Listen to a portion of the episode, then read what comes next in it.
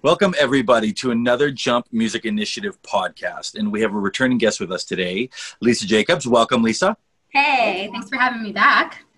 Oh, it's our pleasure. We uh, had so much to talk about last time um, that I'd like to continue on some of the things that we were chatting about last time. But I, we also wanted to uh, talk about your non-performance um, non-performance related music endeavors. So you, you have a life as a music therapist. You went to school for that and, and, i know you've been doing that for a long time. So we'd like to ask you some questions about that and then maybe some other stuff if that's okay.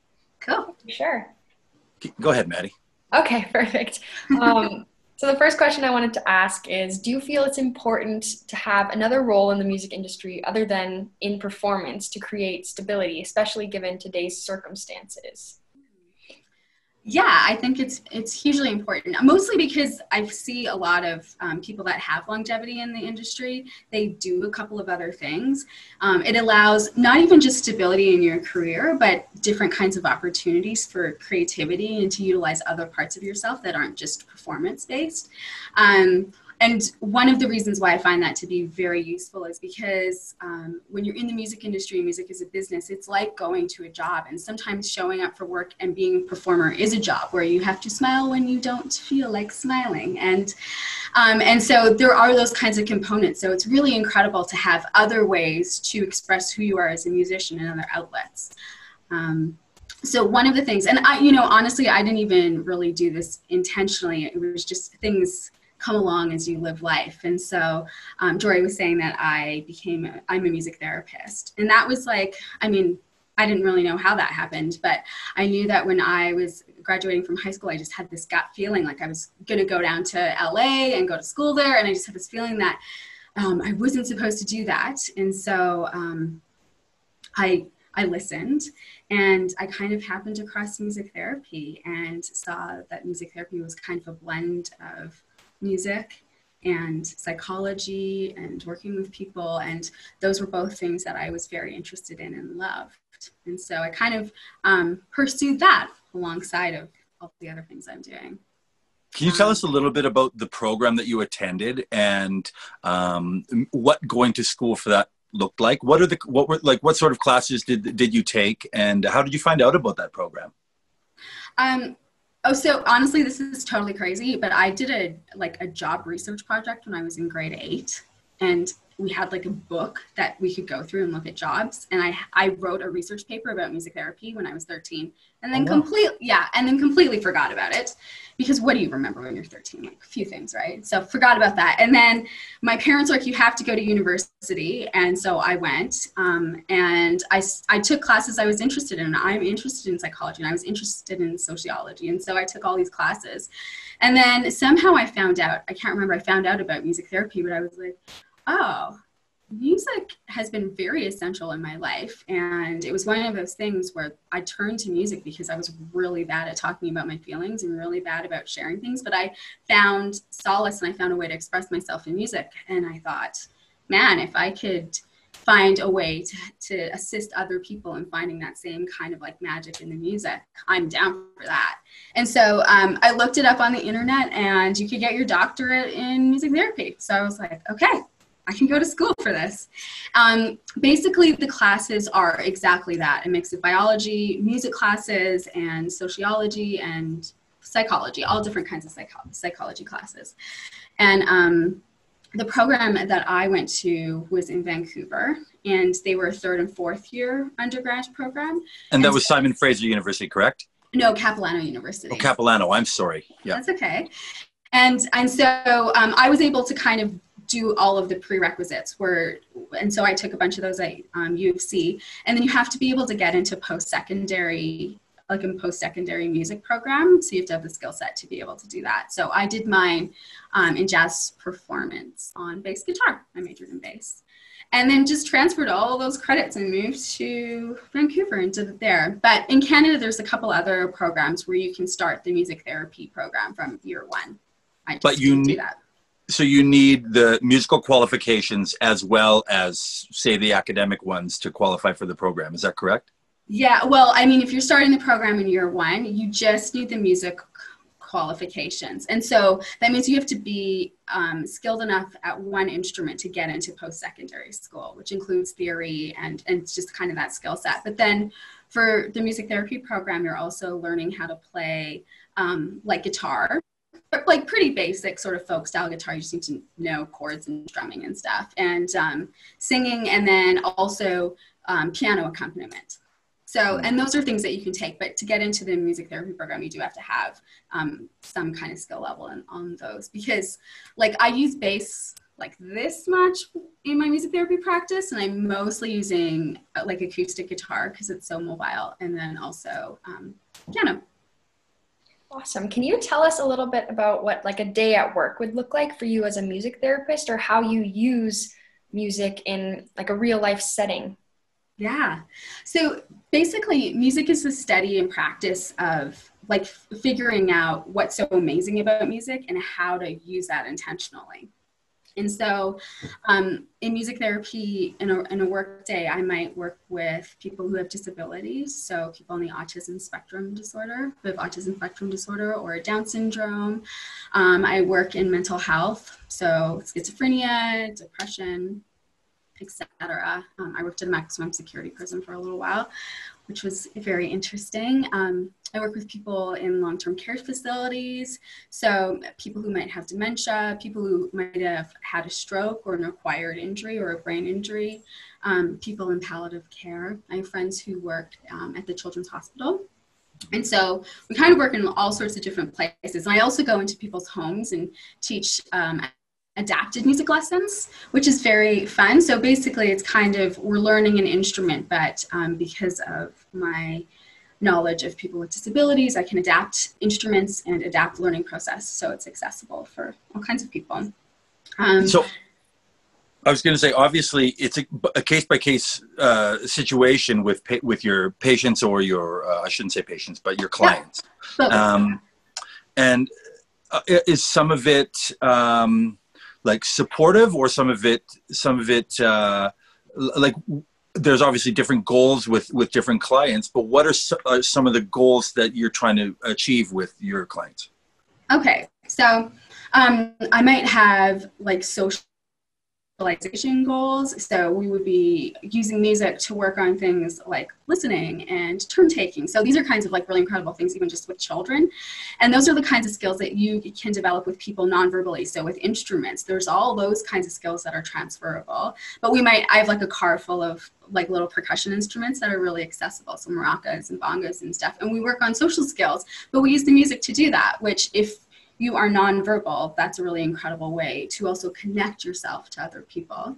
Um, we might we might be working on emotional goals and expression goals. So songwriting is incredible for that, which as mm. musicians we, we know that. And so kind of helping people facilitates that. So the incredible thing about music therapy is being musical or musically inclined isn't necessary. Um, it's more taking a person and using all of the things that music brings and allowing them to tap into that. So in a songwriting thing, you know, people might not have an understanding of melody or any of those things, but they could write down some ideas or um, their feelings about a particular topic or even just how they're doing. And then what I would do is I would take that song and then turn or take those words and turn it into a song. And so sometimes I would get their input into what kind of genre it is or if it's, you know, slow or fast. And then um, turn that those words and turn their words into a song that can be shared. And the incredible thing about it is that the music acts almost as a container so that you take something that's really personal and maybe you know difficult to communicate to others as we know like it's not easy just to say your emotions aloud to people in a group setting. It's totally awkward right? Mm-hmm. right? But people are sharing all kinds of emotions when they're singing. Do you know what i mean? Like songwriters are sharing some like deep stuff they would never say just speaking aloud right? Good point. And so the incredible thing the reason why that almost works is because the music itself creates this container. It's like this bubble where your vulnerability can travel safely to the ears of other people. Mm-hmm. And so, um, so I, I, um, part of music therapy is like just being able to create that space for people and have that kind of sharing happen. Um, another way to use music therapy and to use music is um, you know, I would maybe have like I have a whole bunch of songbooks, and I, have done this um, in a lot of different kinds of group settings. Sometimes I'm working with an individual, sometimes I'm working in a group. But um, say at one of the jails or in a group of adolescents, um, again, talking not the easiest, and um, and what I'm doing in a group setting, sometimes the goal is to create connection and to create community because it's very easy to feel isolated. In a prison, it's it's basically completely isolating, you know, or mm-hmm. just walking out your life sometimes is really isolating when you're dealing with things. And so, to kind of um, create connection, I would use the music in that.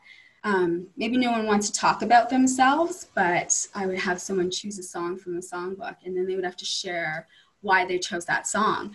And uh, in sharing why they chose a particular song, um, we end up getting to know a piece of that human being and we feel connected. And um, music really brings people together in that sort of way. And um, we had an opportunity to look inside of somebody um, and, and kind of like, yeah, it like sneaks in there and allows you to share your emotions and you don't even know it's happening. um, also, music is stored in all aspects of your brain. And so, you know, like it's stored in your motor co- cortex because you are moving to music or playing. Um, it's stored in your memories. We all have songs that are connected to really special memories. Um, it's stored in just your communication, your ability to speak and language or listening, all of those things. And so um, it makes it in- incredible um, as far as if someone has a brain injury or or has a stroke or someone like us like at a job we fall off a ladder bump our heads like we get an acquired brain injury it totally changes your whole life. But hmm. um, you can use there's music still stored in there. So i've i've worked with people who couldn't speak but could still sing.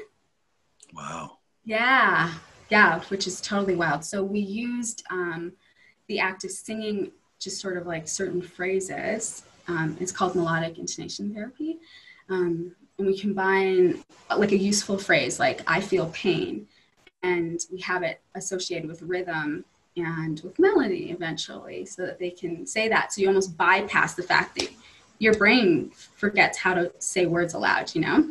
Mm. Um, yeah, it's kind it's of fascinating. It's it is very wild, and you know, um, in dementia wards, so music is one of those things that stays with you. They say that some of the, the songs that you um, felt deeply about when you are in like as a young adult, those are the songs that stay with you the most. And I can totally relate because music in the 90s is the stuff that I like still go to and still like love the most, you know, when I was like um, in the early 2000s when I was um, a young adult. And, um, and so in long-term care facilities or with people with dementia, I've seen some like crazy, crazy things happen. Um, one time, I was working with this guy in palliative care. Palliative care is when um, people are basically um, their their life is digressing, and so I was working in that, which is very interesting and difficult. Mm. And so I was working with this gentleman, and he was quite a bit older, and he was just like vibrant, incredible human being. He loved music, he loved to sing. And he, I mean, he was just getting worse and his health was getting worse and worse and worse. And his dementia was progressing very rapidly. And one day I came in and um, I totally barely even recognized him. He wasn't really saying much. He was just hunched over and his wife and his daughter happened to be there. And so we were all kind of sitting around and it was it was sad. And uh, I remembered that his favorite song to kind of sing and the song that he had held on to um, amidst all of the other music in his life, he'd held on to take me out to the ball game. And so we ended up kind of sitting around this table, um, his wife and his daughter and I, with him, and I started singing it. And he was just like, yeah, crouched over and he wasn't really there. And we all started singing it together. And all of a sudden you could see like light just like lift him up and he, and all of a sudden he just like started belting it out hardcore. And he was really great at singing. And we all sang this song together and we sang it over a, a bunch of times. And then we finished and I, we parted ways and I came back the next week and there was a message left for me that he had literally passed away a couple hours later. Wow. And his daughter, yeah, and his daughter had said that that that moment of singing together um, and just singing like a very simple song that was buried, like obviously deep inside of him. Um, singing that simple song was kind of like the last time they had seen their husband and, and father in a way that they remembered him as him, mm-hmm. you know? And so there's just, um, I mean, I don't know what to do with that kind of thing aside from being like, oh my God, it's so incredible that music has the ability to kind of like be there and stay within us. Um, yeah. yeah. And thanks so, for sharing that. I was going to ask you about success stories because I know you have, you know, a lot of them, and mm-hmm. and I've mm-hmm. seen I've seen so many in real life, and it's really touching. You yeah. when when you see that you know, app, you know, the application of music therapy and where it brings people. Totally. Um, you know.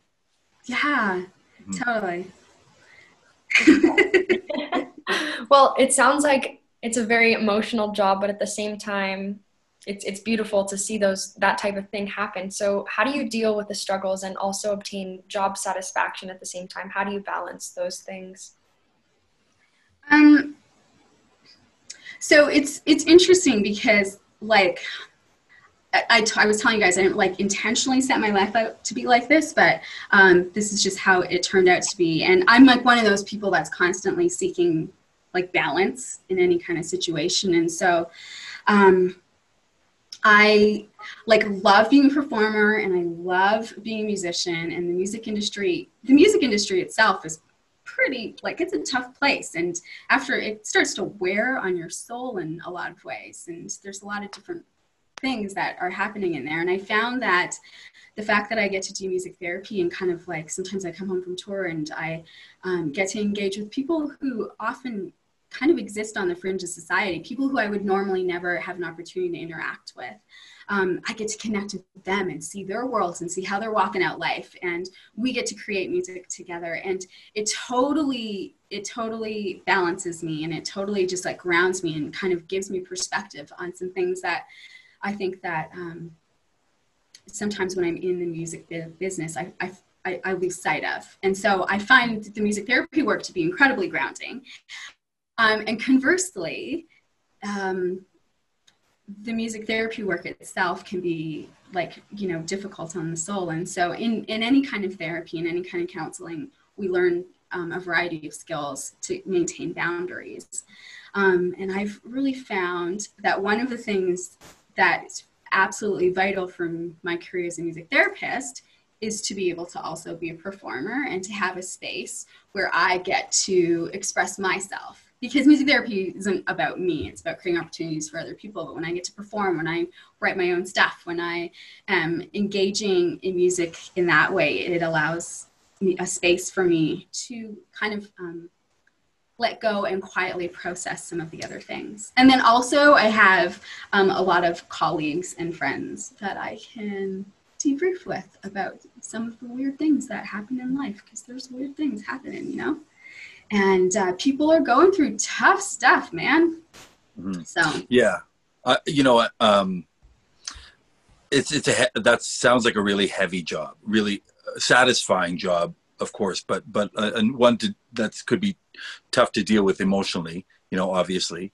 Um, what advice would you have for a young music therapist or somebody that's interested in getting into music therapy? What are some things they should be aware of? What are some uh, just just what are some aspects to that job that that you wish you knew when you were getting into it?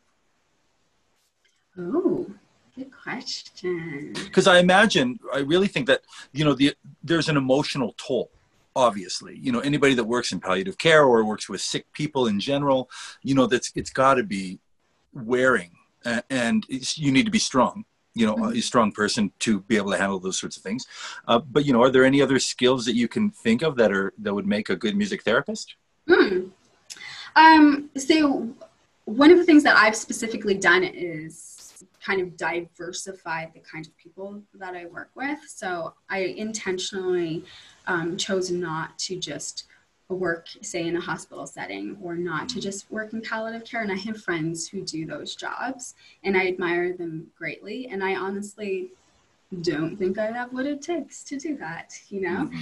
Um, I think also that my particular skill set as a musician and human can translate to a bunch of other things. And so, like, I like recording with my clients, and I like teaching my clients how to play instruments and offering opportunities for that. And so, I within my work build balance, and um, yeah, just for yeah. myself as a person. And then I guess. Uh, what advice would I give a young music therapist or someone thinking about it? It's a bit of a tough question, I know, but uh, I mean, there's know. like a thousand things I could say. mm-hmm, mm-hmm. yeah. um, I will say though, I think that for me personally, I have really benefited from having both a, a career as a music therapist and as um, as a performing artist. But I don't think that's that's necessarily for everyone. That's just kind of the route that I took and needed for my own personal life. Um, on that same note, um, obviously being a performer and if you're touring and you're very busy gigging and all of these type of things, how do you balance being a music therapist at the same time, or how do you find work as a music therapist that allows you to be flexible, flexible as a performer? Oh my gosh. Okay, so I totally lucked into this sort of thing. Um, I, I um so I think my position in both of those worlds is a bit unique, but I contract to, I work as a contractor. So I contract to a music therapy company in Calgary. And, um, and it's really like, it's very similar to kind of gigging. Like when they have contracts, I fill those roles. Um, when I think that I am going to be in town for a long time, I acquire clients that I can see for for a while. And a lot of my clients are super flexible and they also understand and respect that um, respect that other world that i kind of have.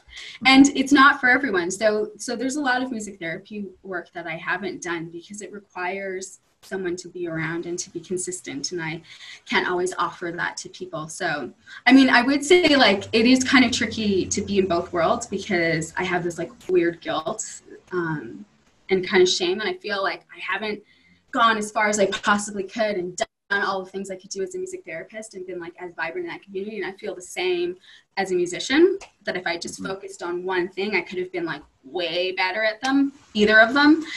Um, but what I ended up kind of just doing is doing stuff that made me feel really happy. And to be able to do both makes me feel happy in the end and offers me an ability to feed myself and a way to contribute to the planet so um, and and to be a part of other people's lives it's certainly a wonderful thing you do and i've i've seen you at work lisa and i really admire what what you do and what you've done with your clients it's wonderful to see mm.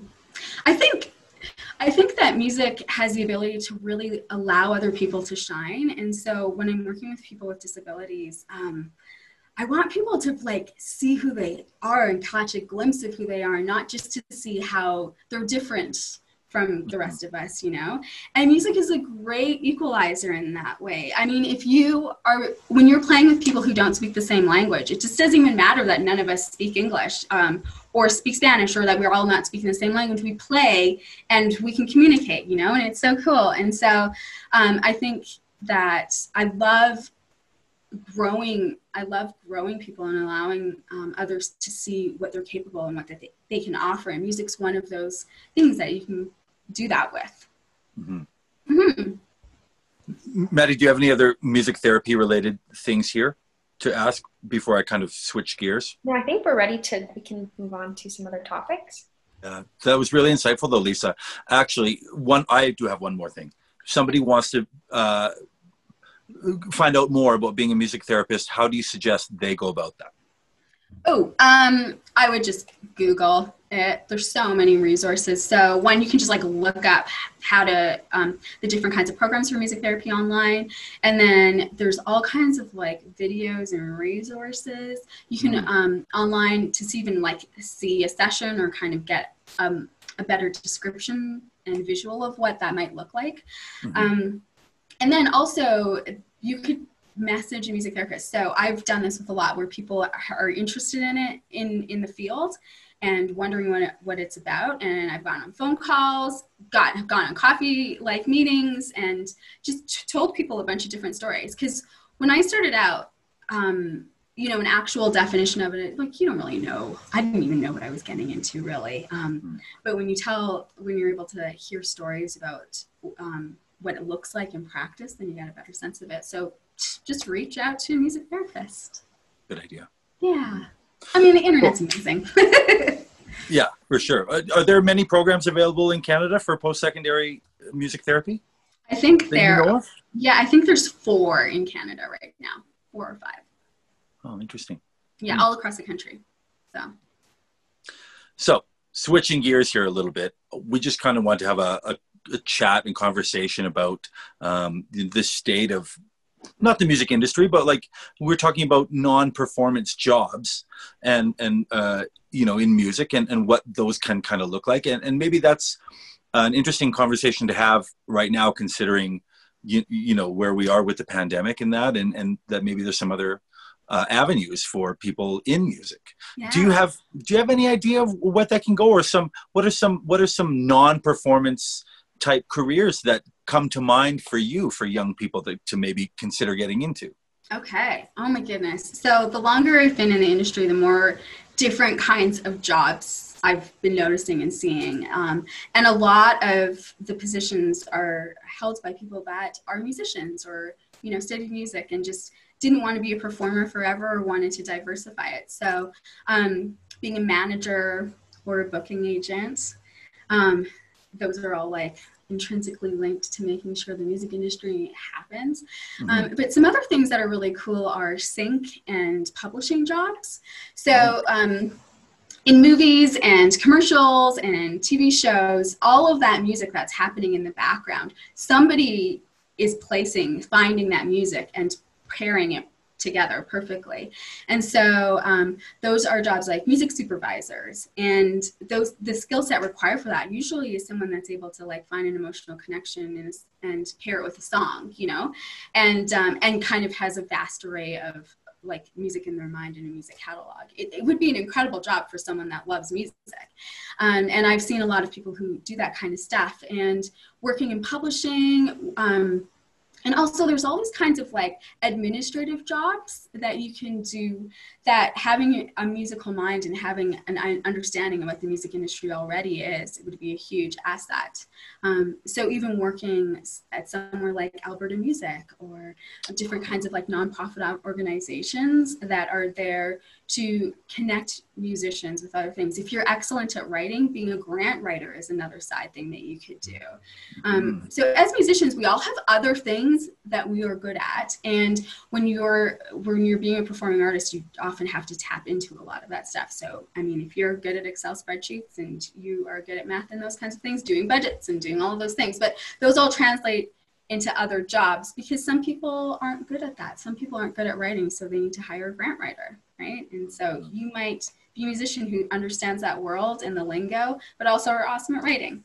So those are some things. But I think, um, yeah, getting into like the uh, other places, like when you're when you're wandering around, just check out all the other jobs that are happening. So there's a lot of musicians that also side as a tour manager which is um, which they can do alongside with playing their instrument on tour. And the tour manager would be doing things like booking hotels. They basically like do all the annoying things that an artist doesn't want to do like wrangle the musicians set all the times for stuff um, make sure everything's kind of like running smoothly making sure you know all of, all of those like nitty gritty behind the scene details.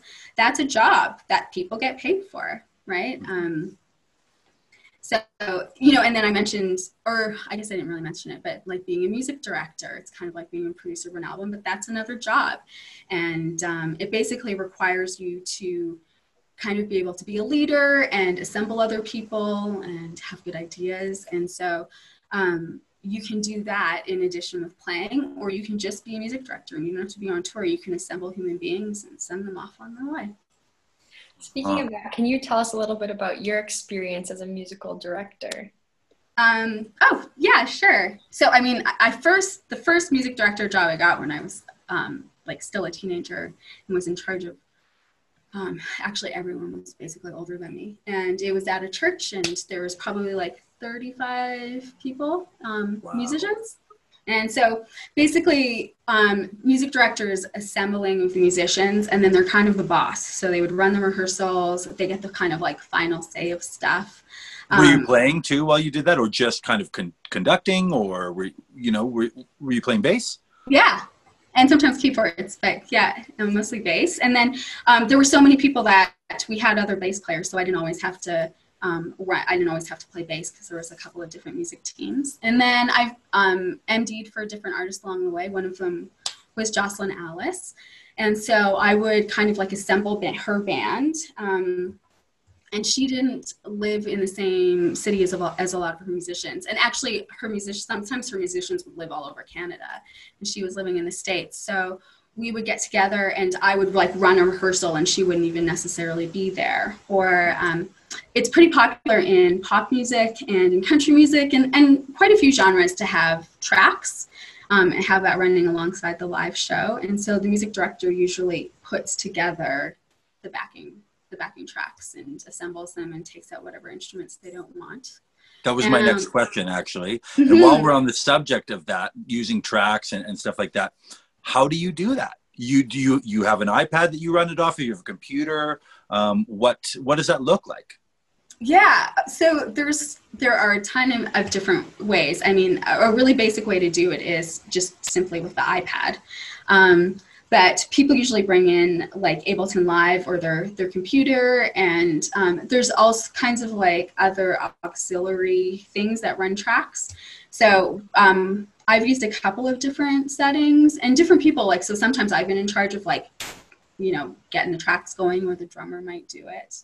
Mm. Um, but one of the kind of like key things to know is that you have to be able to run a DAW system. So you have to know Logic or Ableton so that you can put all that stuff together.